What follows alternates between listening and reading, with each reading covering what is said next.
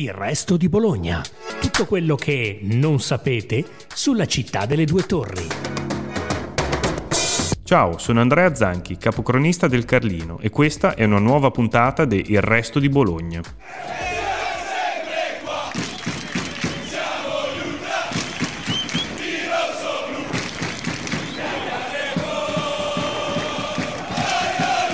Marzo 2023. Segnatevi sul calendario questa data, perché potrebbe essere il mese giusto, finalmente, in cui partirà uno dei progetti più attesi e discussi sotto le due torri da anni, ossia il restyling dello stadio Renato Dallara.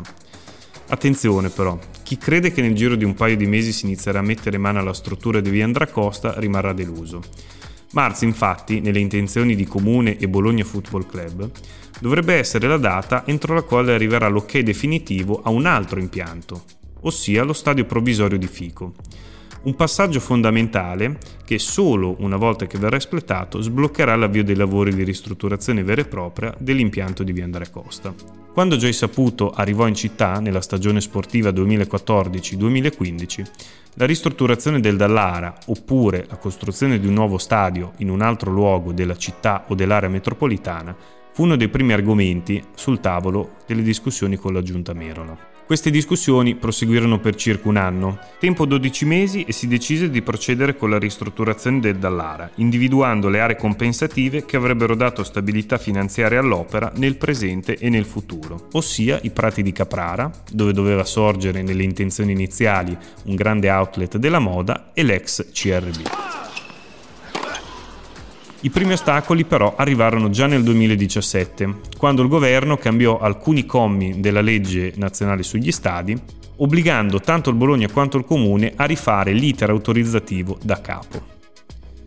Nel frattempo lo studio di Gino Zavanelli aveva già messo a punto un progetto ben definito per dare nuova vita al Dallara, copertura totale, mantenimento ovviamente della torre maratona, riduzione della capienza complessiva circa 28.000 posti, rifacimento totale delle curve e delle tribune in modo tale da portarle più vicine al campo di gioco. Parte del progetto però fu contestato da alcuni comitati cittadini, in particolar modo coloro che non volevano una cementificazione dei prati di Caprara. Nel 2018 arrivarono due svolte decisive per il progetto di ristrutturazione. La prima fu la decisione del Bologna e del Comune di non proseguire con la costruzione dell'outlet della moda ai Prati di Caprara. La seconda, conseguente alla prima, fu la scelta di Palazzo d'Acursio di mettere dei soldi direttamente, come annunciato a settembre di quell'anno dall'allora sindaco Virginio Merola, per la ristrutturazione del Dallara. Merola disse che il comune avrebbe aiutato il Bologna a ristrutturare l'impianto con 30 milioni di euro. Abbiamo scelto di investire semplicemente su questo bellissimo stadio, proprietà del comune di Bologna e quindi di tutti i nostri cittadini. È un impianto che avrebbe comunque continuato a richiedere l'impegno di risorse pubbliche per la sua manutenzione. Ricordo dunque a chi ha storto il naso di fronte alla nostra decisione di affiancare finanziariamente il Bologna nella realizzazione di questa sfida che abbiamo fatto una scelta conservatrice, nel senso che non metteremo altro cemento sul suolo bolognese e lungimirante perché investiamo sul nostro patrimonio storico e lo rilanciamo cogliendo l'occasione di intervenire sulle aree limitrofe per migliorarne la qualità della vita. Tutto sembrava pronto per partire tra il 2019 e il 2020, andava solo individuato o uno stadio alternativo in regione dove far giocare il Bologna, andavano espletate le varie pratiche burocratiche e i vari appalti di gara e poi la ristrutturazione del Dallara sarebbe potuta partire liscia come l'olio. Lo stadio Dallara non è soltanto un impianto sportivo, è un monumento ormai entrato nel tessuto cittadino una struttura architettonica inconfondibile grazie anche alla torre di Maratona nel panorama degli stadi in Italia e all'estero. Ho sempre detto che da un rinnovamento della struttura e in particolare degli stadi dipende la crescita del movimento calcistico italiano che oggi si, confo- eh, si confronta con la realtà molto più avanzata da questo punto di vista. Peccato che purtroppo nel 2020, come tutti sappiamo, è arrivata la pandemia. A causa del virus, la ristrutturazione dello stadio ha subito un ulteriore rallentamento. Sempre nel 2020 è tramontata l'idea di realizzare una struttura commerciale nell'ex CRB di via Marzabotto. Infine, lo stesso iter burocratico relativo alla ristrutturazione del Dallara ha dovuto fare i conti con una serie di ritardi dovuti alla pandemia. Si è arrivati così all'estate del 2022, precisamente luglio dell'anno scorso, quando l'amministratore delegato del Bologna, Claudio Fenucci, e il sindaco Matteo Lepore hanno potuto finalmente annunciare di essere arrivati a un punto fermo. Marzo 2023.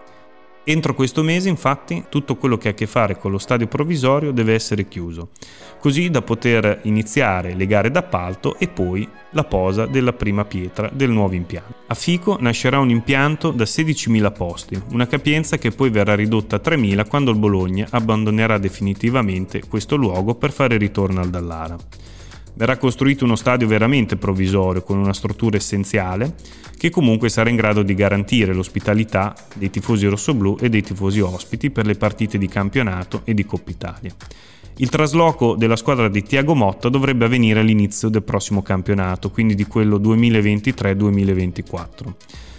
In questo periodo di tempo inizieranno i lavori di ristrutturazione al Dallara. L'obiettivo è quello di restituire ai bolognesi un Dallara nuovo di zecca entro la fine di questo mandato amministrativo, tradotto in cifre entro la fine del 2026 o nei primi mesi del 2027 nella peggiore delle ipotesi. Lo sappiamo tutti, il Bologna gioca in uno stadio bellissimo che però è stato sistemato solo per i mondiali d'Italia 90, ossia 33 anni fa, e da quel momento non sono stati fatti dei grandi lavori di ristrutturazione dello stadio. Certo, sono stati installati tornelli, sono stati cambiati tutti i seggiolini dell'impianto, è stata creata la terrazza Bernardini ed è stata realizzata l'area hospitality, ma di base lo stadio resta quello che aveva ospitato le mitiche notti magiche.